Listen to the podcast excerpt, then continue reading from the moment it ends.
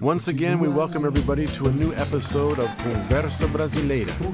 My name is Orlando Kelm, here at the University of Texas in the center of the Portuguese speaking world. And as always, I'm here with my friends. Valentino. Valentino, good to have you again. And Denise. Denise.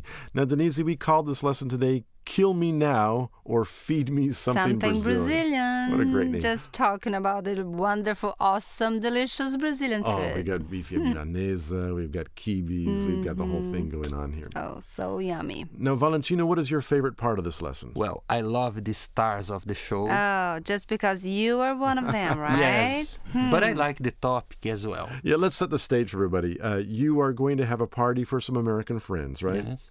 And so you brought you go and buy different foods, Brazilian foods, and take them to Ingrid, right? Yes, that's And then it. you're going to be deciding on how to create the party for them. Yeah, just for matar a saudade. Right, to kill that homesickness off. Uh, your favorite part, Denise?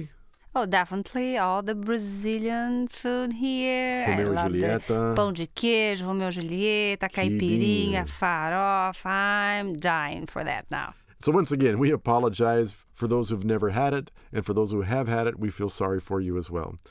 As always, we have the pop ups. We encourage you as you listen to it to take time to study those pop ups. It really takes you a little bit deeper to know what's going on and understand the cultural side and the food side.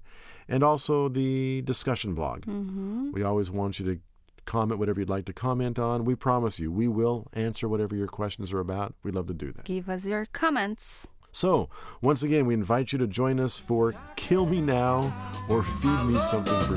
favela